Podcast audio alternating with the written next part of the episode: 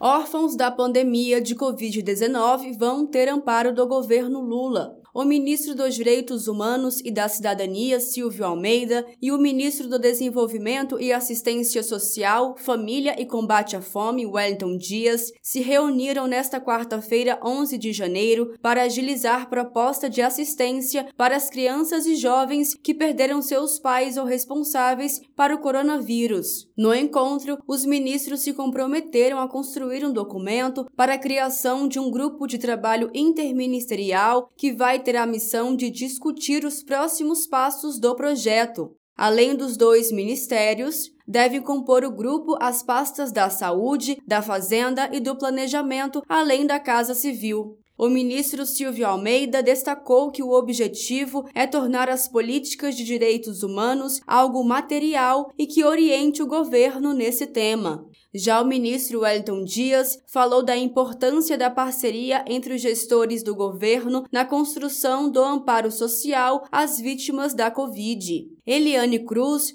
coordenadora do Setorial Nacional de Saúde do PT, elogia a iniciativa dos ministros e pontua que, além das crianças e jovens, que os idosos também sejam amparados pelo governo. Então, essa iniciativa do Ministério dos Direitos Humanos e Cidadania com Silvio Almeida e do ministro do Desenvolvimento da Assistência Social, Wellington Dias, para atender a este público, é, atende uma necessidade é, de reparação é, em relação ao que a gente viveu do descomprometimento do governo Bolsonaro com é, tudo que a gente passou nesses últimos dois anos em relação às demandas que ficaram a serem cuidadas após a pandemia.